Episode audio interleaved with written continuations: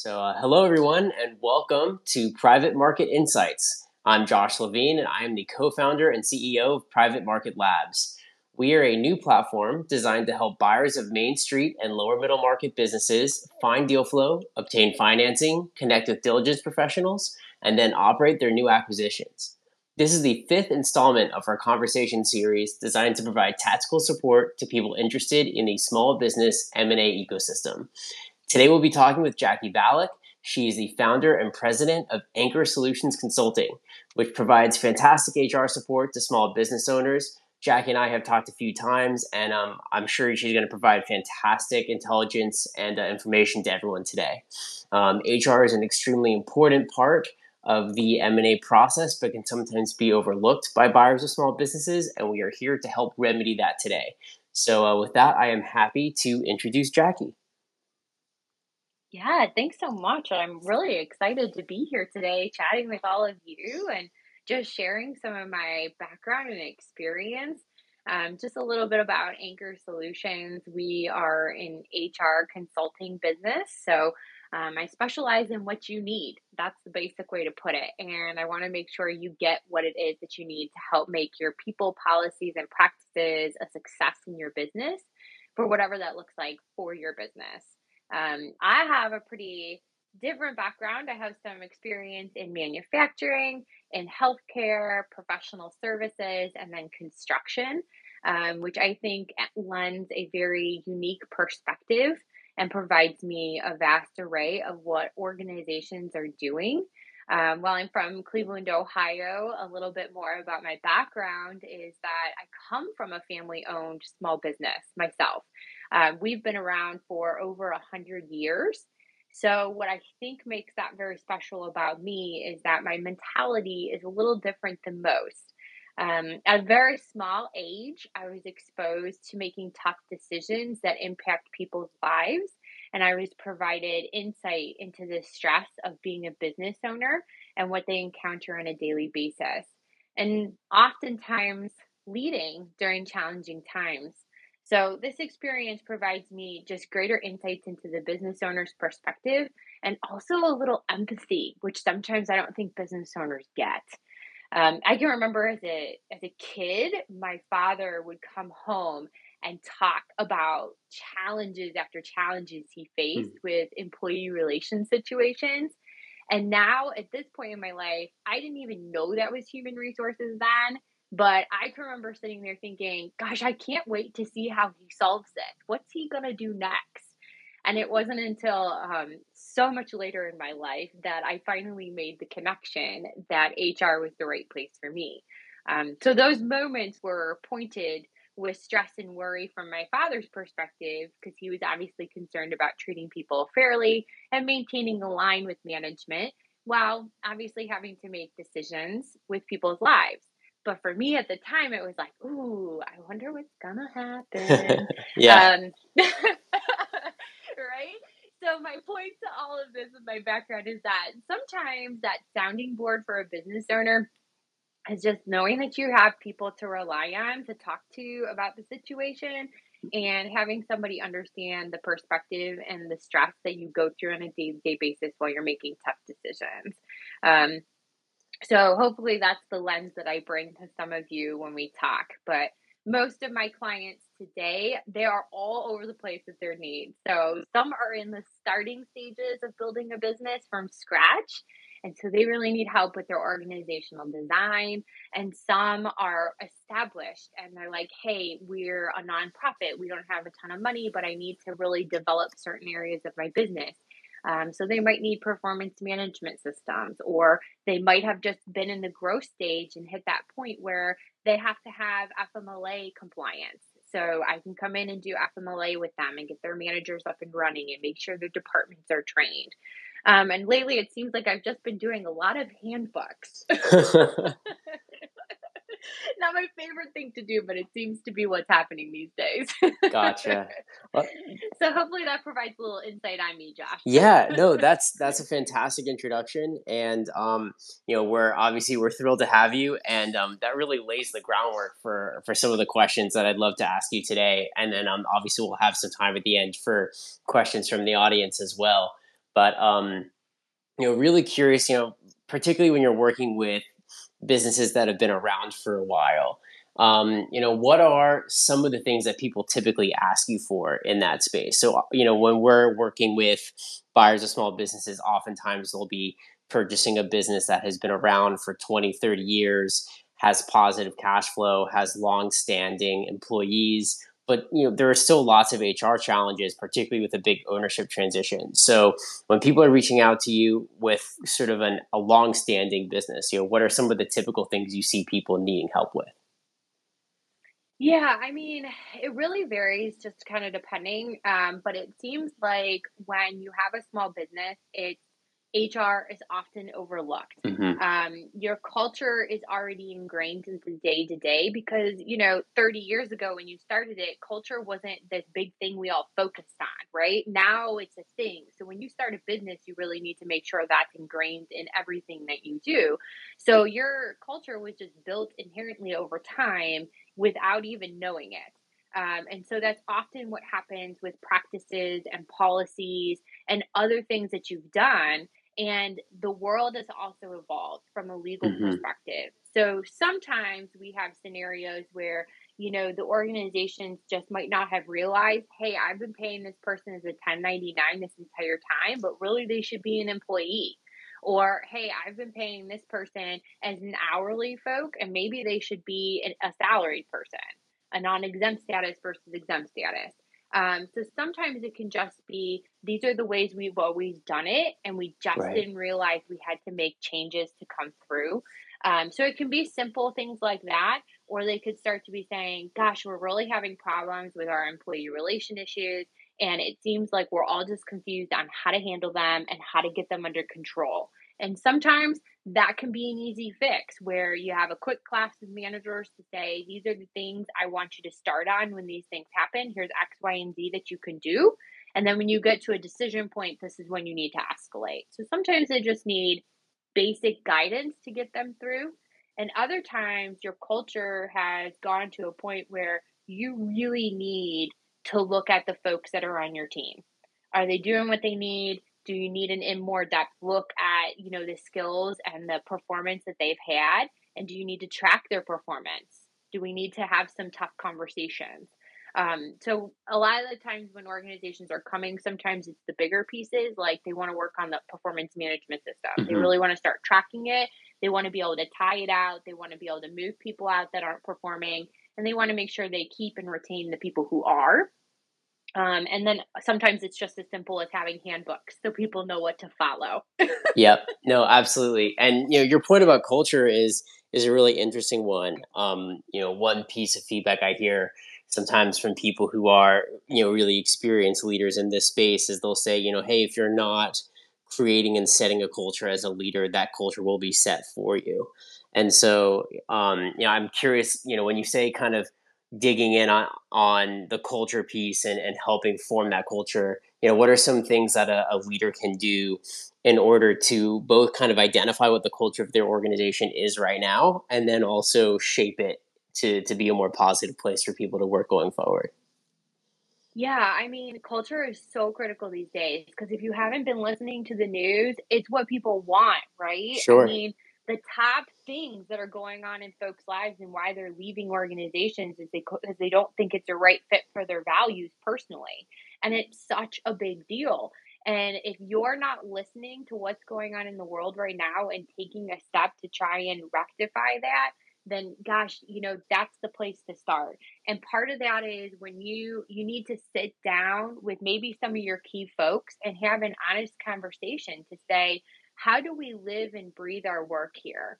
You know, what is it that our people are doing on an everyday basis? How are they treating our customers? How do we treat ourselves?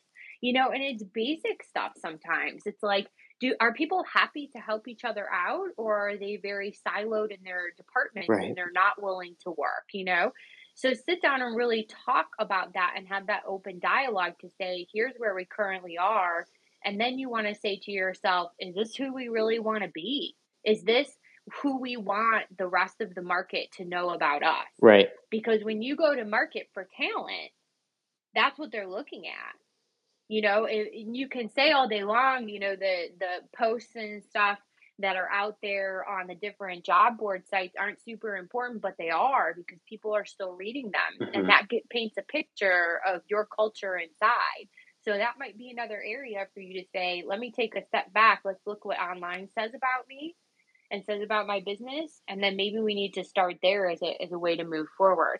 And then what I would tell you is that if you don't have defined values, uh, that's second to none right there. Yeah. You need to define your organizational values. You don't need more than five, seven at max if you're real serious about it. But they should be very, they should 110% be lived and breathed in your hallways.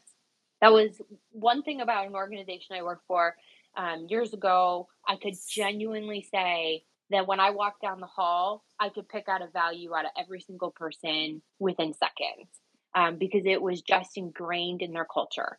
Um, and it's noticeable and it carries through and it and it breeds. So start there, make sure your values are aligned and that they're identified. Um, I always um, coach my folks. I've got two organizations I'm doing it with right now. I call them a VBO, values, behaviors, outcome. Mm-hmm. And so you identify your values and then you identify what those behaviors are when somebody's exhibiting that value. And then it goes one step further to say, when you exhibit that behavior, you will achieve X outcome. Yeah. Um, and it paints that picture for everything you do for value based coaching, for your performance conversations. They're all there 110%, and they can all tie back to those values right there. Yeah, that's that's fantastic. And to be able to see values as you're sort of walking through the halls. That's such a sign of a healthy organization. Um, and and you know, speaking about kind of taking a look at an organization's culture and how it functions, um, you know, that kind of leads into this next question that I wanted to ask. So that we're we're flowing really nicely here. Um, uh, buyers of small businesses often go through a really lengthy due diligence process uh, as they're evaluating if they want to buy a business um, and you know, so they'll go under LOI. They'll um, start digging in. They'll pop the hood. They'll see how an organization is functioning. Um, you know, what are some of the things that a buyer should be looking for from an HR perspective? So, what are some things that would constitute red flags if you're kind of new in an organization and you're trying to evaluate whether it is in good shape from an HR perspective? What are some things that um, you would look for and that you would advise people to be looking for during that process? Yeah, I'm going to be a little long-winded on this one. That's so that's okay. no, that's great because because really it's about providing the information to the people. So I, I appreciate yeah. it. Let's let's let's dig in. Okay, so I, I think I want to start by saying I, I actually saw this um, stat and I thought it was pretty interesting. But SHRM, which is a Society for Human Resource Management, said that there's an estimated 70 to 90% of all M&As that fail to achieve their anticipated strategic and a financial objective. And what they're saying is, is that the rate of failure is attributed to different uh, and various HR factors, hmm. such as like cultures and management styles and poor motivation and loss of talent or communication issues diminished trust and uncertainty in the goals. And so as you go through the beginning stages of an M&A process, you'll and I'm not a financial expert, but uh, they'll likely ask you to provide some basic financial information. Like, for example, you might be asked to apply um, supply a normalized EBITDA, right. um, you know, earnings before interest, tax, depreciation, amortization. And the idea behind that is that you're removing sort of those anomalies like a lawsuit or legal fees that are not necessarily part of your everyday business, right? So if you look at the trend over a five year period, you might have a good or bad story to tell, right? And so that EBITDA, regardless of the good or bad, directly impacts the success or loss within those years. And so you you kind of need to know that story. And for some of us, that story includes two years of COVID, right? Right. So you have like PPP money coming in and then you have it coming out. And so were you able to sustain your current labor through COVID? Did you have layoffs? Did you have less jobs? Did you have more jobs? I know one organization in particular has a no layoff philosophy. So if you had a no layoff philosophy and you went through COVID and your sales were down, it's not going to look so good for you, right? Sure. But you have a story to tell behind that money and behind those um, data points. And so you need to make sure that those stories are told correctly. And I guess I'm going to say this correct this way. At the heart of those stories are your people. So it, what I guess I'm trying to get at here is it's important to make sure you have all the right resources up front when you're going through this process. So sometimes when we talked earlier, HR is often missed at that table and we're overlooked as a key component. And we might not be there in the beginning stages, meaning like stage one when we're, you know, talking about identifying the buyers or securing third party services all around. But when we start preparing and we start getting that financial data together, HR should really be at that table because during that time of due diligence, the information about talent and culture, along with other assessments of employee benefit plans, liabilities, I mean, comp structures, contracts, legal exposures, are all part of that conversation. And so your HR folks are your boots on the ground that help paint that picture for the business. Your HR folks are the ones that know your culture better than anyone.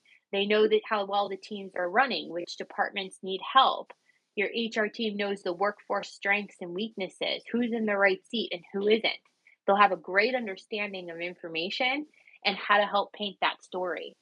And just an example, or in addition to, when discussing the merger of two organizations, not only are you talking about the workforce, like I said, but you're talking about all those other pieces that come in policy, processes, workflows, and other functional alignments that need to be understood to make assessments. So, from a constituting red flag, I would say I think I think we need to remember this is similar to buying a house, right? So the first step is that strategy planning. Why and what are we buying? And the second, and that's your house hunting. And then your market, you're going out to look for what you want. And then when you get to the due diligence stage, this is similar to that home inspection. Mm-hmm. The idea is trying to find what's behind the walls. So at this stage, that's your finance, your operations, your compliance, your leadership, your culture, your HR function, right? So you're really digging in. So if you have lawsuits Department of Labor violations, grievances from the union halls. If there's a history of those items, they're going to be exposed. Yeah. And, and of course, go ahead. Oh, I was going to say, I, I think, you know, the way you're describing it is really interesting because, you know, we're all, you know, when we're looking at a business, for example, right, we'll often have adjusted EBITDA numbers and we'll be able to look through the financial statements. But the way you're sort of thinking about, hey, you know the connective tissue between the story of the business and the business's financial results that story is the connective tissue is hr right? It's you know what are your policies? What are your processes? How are you treating your people? What is their day-to-day experience? And those are the elements that are expressed in the numbers and so hr is really about it's and correct me if i'm wrong on this but you're saying basically that it's teasing out those elements from the numbers and making those numbers make sense, you can tell that story. It's not just numbers on a page, they're three dimensional and they have to do with people.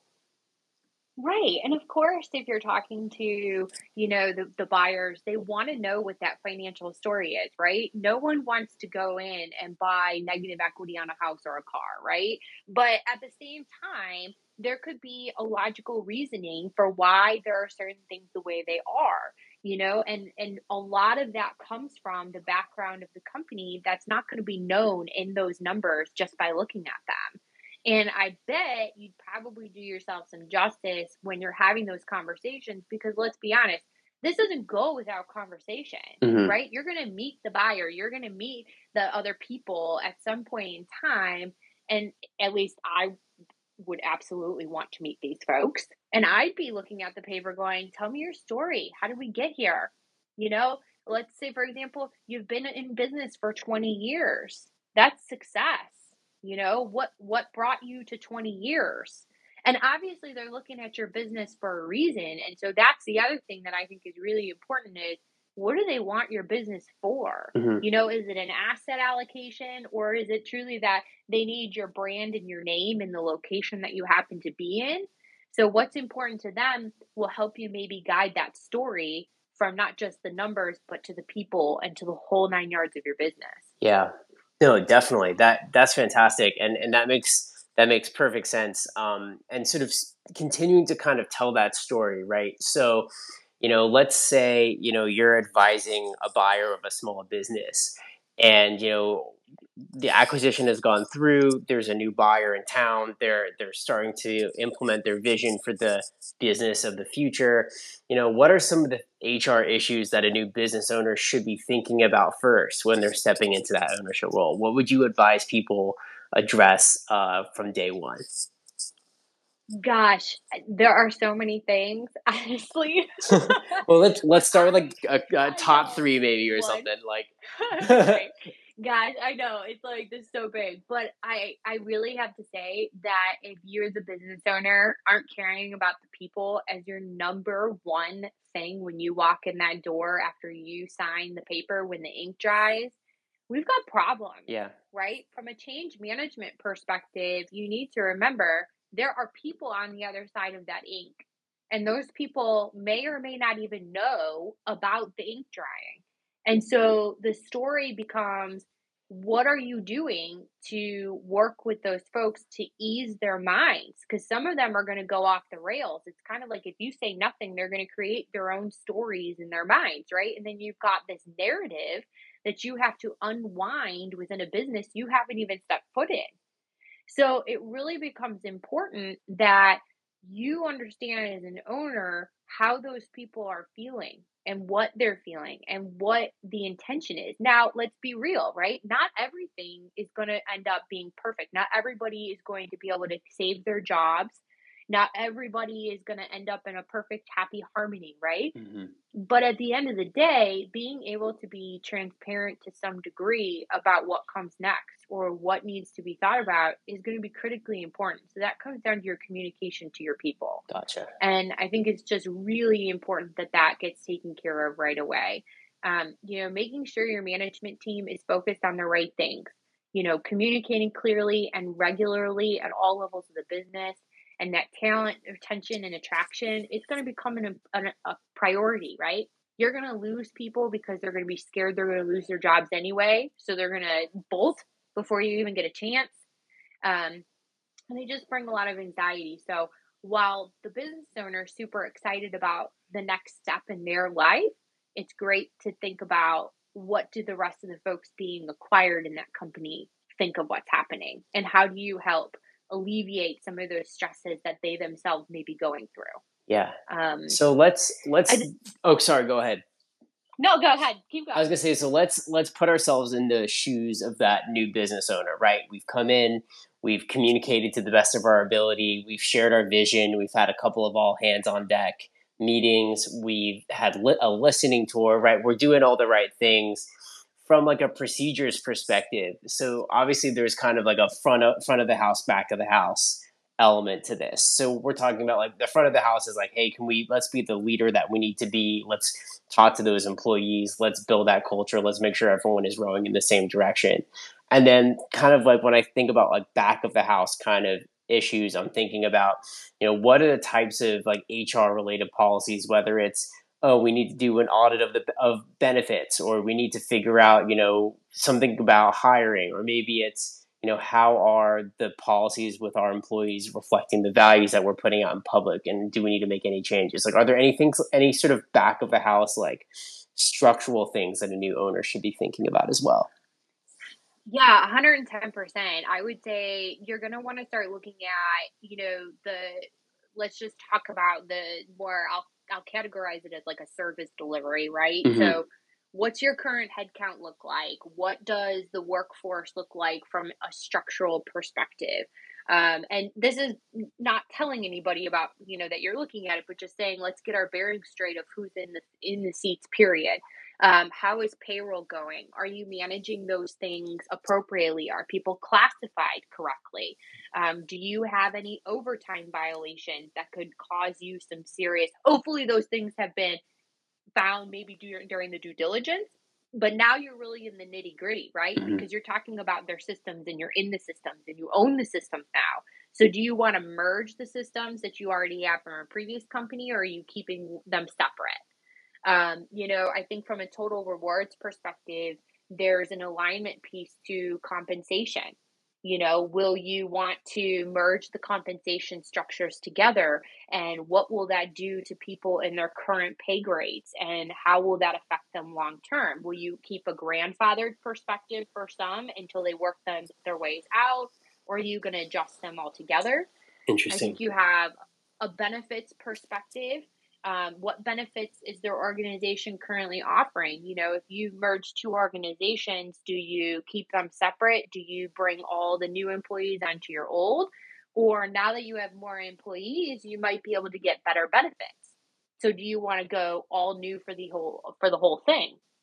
There's a lot of um, things that are uh, often overlooked and these are the things that almost need to be talked about and have some general idea of what approach you want to take. They're not all going to be solved right away, mm-hmm. but even think about your time off plans, right? They're probably dramatically different. So, at what point are you going to want to merge them together so everybody's on the same time off plan? Um, and then you have equity considerations, right? So, anytime there's a merger of two businesses, you have to look at the environment that they're in. Are they in different localities that could cause that problem? Was one just mismanaged and you know you found that women are underpaid and you need to get them paid a little bit more, right? right? All of those things are going to come into play for business owners.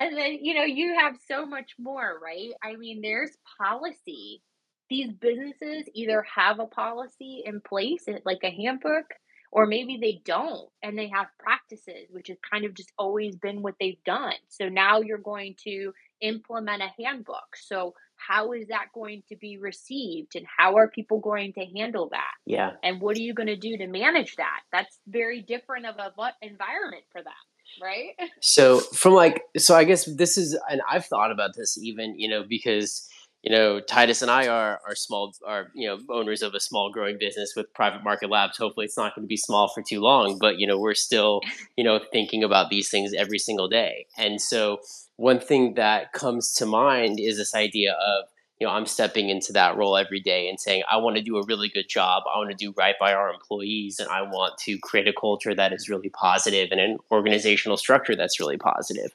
And yet you know, I think it can be sometimes a challenge to say, okay, that willingness is there. And the question is, you know, what are are there any sort of concrete steps that a you know from an implementation perspective? So I could go around and say, well, what are what are the things that these that employees would want them would want most, and you know, what can I do to maximize their performance? But are there any sort of you know really best practices from the either from the theory or from the tactics where it's like, hey, if you're you know maybe you haven't implemented an hr system before what should you be sort of saying hey baseline here are three things that you know i'm putting together a handbook i want the handbook to say this kind of stuff you know for example yeah i mean I feel like that's a super loaded question. Yeah, no, um, I, am not trying to to to to lead you along. I'm just I'm sort of thinking about uh, you know some of these challenges that I think people might be facing. So I mean, you can interpret that however you'd like. yeah. I think it's just going to come down to the uniqueness of what you purchased, right? And the unique situation that that particular organization is sitting in, which is probably what's going to drive your first action, right? Um, but if we go back to that whole perspective of my comment earlier about why they fail, and they talk a lot about some what I would consider basics, hmm. right? I I guess that's where I think most things come down to is the basics. They talked about, you know, incompatible cultures, management styles, poor motivation, loss of key talent, right? So if you took a look at those being more of your basic concepts to start with, you know, making sure your management team's on the same page, that you all have the same not leadership style, but alignment to the goals and that you're going towards those goals and that you're communicating and you're building that trust. I think those are going to be the places that you can say 110% that's where you need to start. I know that's not like super specific, but I, I just don't know that I could tell you it's like if you have this you could go down this road. Gotcha. Um, you know, you might want to find avenues to communicate with your folks. So that might mean surveying them. That might mean having um like I guess you could call them like lunches with them, like skip level lunches, so you can hear what it is that they're actually saying um, without fear that their manager is in the room um, and really get a sense of what's important to them to be able to say how you want to proceed as well. And and some of this, right? Let's just be real, is all going to be based on the amount of money the organization has to course correct or to move it forward in the way that they want, right? Definitely. Because we could we might want to change business or benefit plans, but we might not have the available cash to do that right away right? So that might become something that happens in a second phase and everything stays as is. Definitely. And so, um, and we're going to open it up to questions here in a minute. But, um, you know, speaking of sort of budget and things like that, you know, obviously we talked about communicating really well and working with working with your employees in a direct and specific way. And you know, setting the culture. Are there any sort of particular areas of HR that are very high ROI? So, if, you know, a business owner has a limited budget to start. You know, let's say they just took on an SBA loan. They're worried about debt service. They need to implement new policies over time. You know, what are some of the like? Are there super high ROI things that someone could be thinking about from a budget perspective early on in their in their process? Well, listen to me. The the the way I think about this is that if your your employees are performing and engaged, it's going to pay you back twofold, right? So there's thousands and thousands upon research about how engaged employees are higher performers and it creates 25% higher profits. So a lot of the times business owners will focus on that customer satisfaction or that customer happiness, right? Or, or however you want to put it. Mm-hmm. But I would ask business owners to start flipping their mindset to talking about employee engagement and making that your 110% effort going forward. Because when you have high employee engagement, you get that productivity and you get that higher profit. Interesting. And so I would think about it from that perspective and and take it one step further. When you have the engagement, you have the higher profit, you naturally are going to get your customer satisfaction. So if you if you just take out the fact that you know it's not that customer satisfaction is important, it's not that we don't want to focus on it. We 110% do.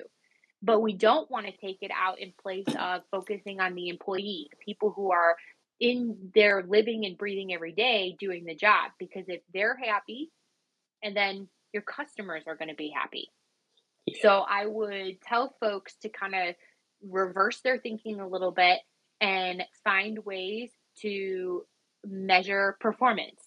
Because if you can measure performance and how people are doing, and that productivity is going well, and their engagement is there, you will have all the everything else will follow.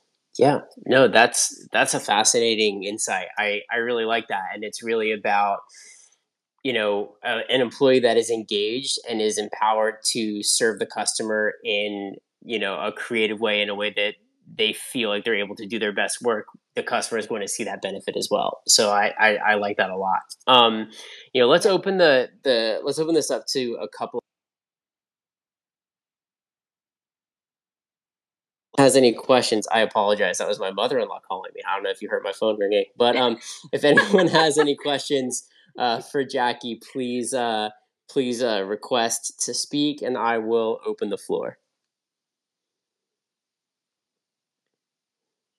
Yeah, and Josh, you're doing such great work with Private Market Labs. I'm really impressed with what you're doing and all the the stuff you guys got going on here. And I appreciate, in the same time, uh, you having me here to to chat with everybody. Oh, of course. I mean, this is this is fantastic, and it's you know this is this is the most fun stuff, right? Getting to to speak with experts and getting to engage the community. Um, so th- this is this is among the most fun things uh, I get to do as a as a leader in a in an organization. Um, while we're waiting for questions, you know, let's let's see. Um, do you have any you know interesting stories you'd like to share? So you know, particularly, you know, you don't have to name names, but any particular tricky organization tricky organizations you've worked with, or or things like that. And then, uh, Jared, I see your question. We'll get that in one second.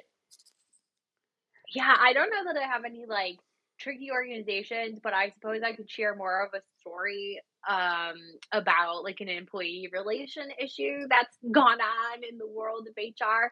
And I think sometimes, you know, for those who are, I'm, I'm not going to get un PC here, but you know, it's interesting the things that you can't make up in this world, right? Um, but this was not a client of mine, but they were interviewing a candidate um, and after the interview, the person walked out into the bushes, dropped their pants, and had a bowel movement. Ooh. Got up, got in their car, and left. I mean, like, like so you you think about all the crazy things you could possibly see in the world and then something like that happens and you have to take a pause back and have a sense of humor and laugh a little bit right like the person clearly didn't get hired no, nothing else you can do at that point besides just laugh and and maybe tighten your hiring criteria.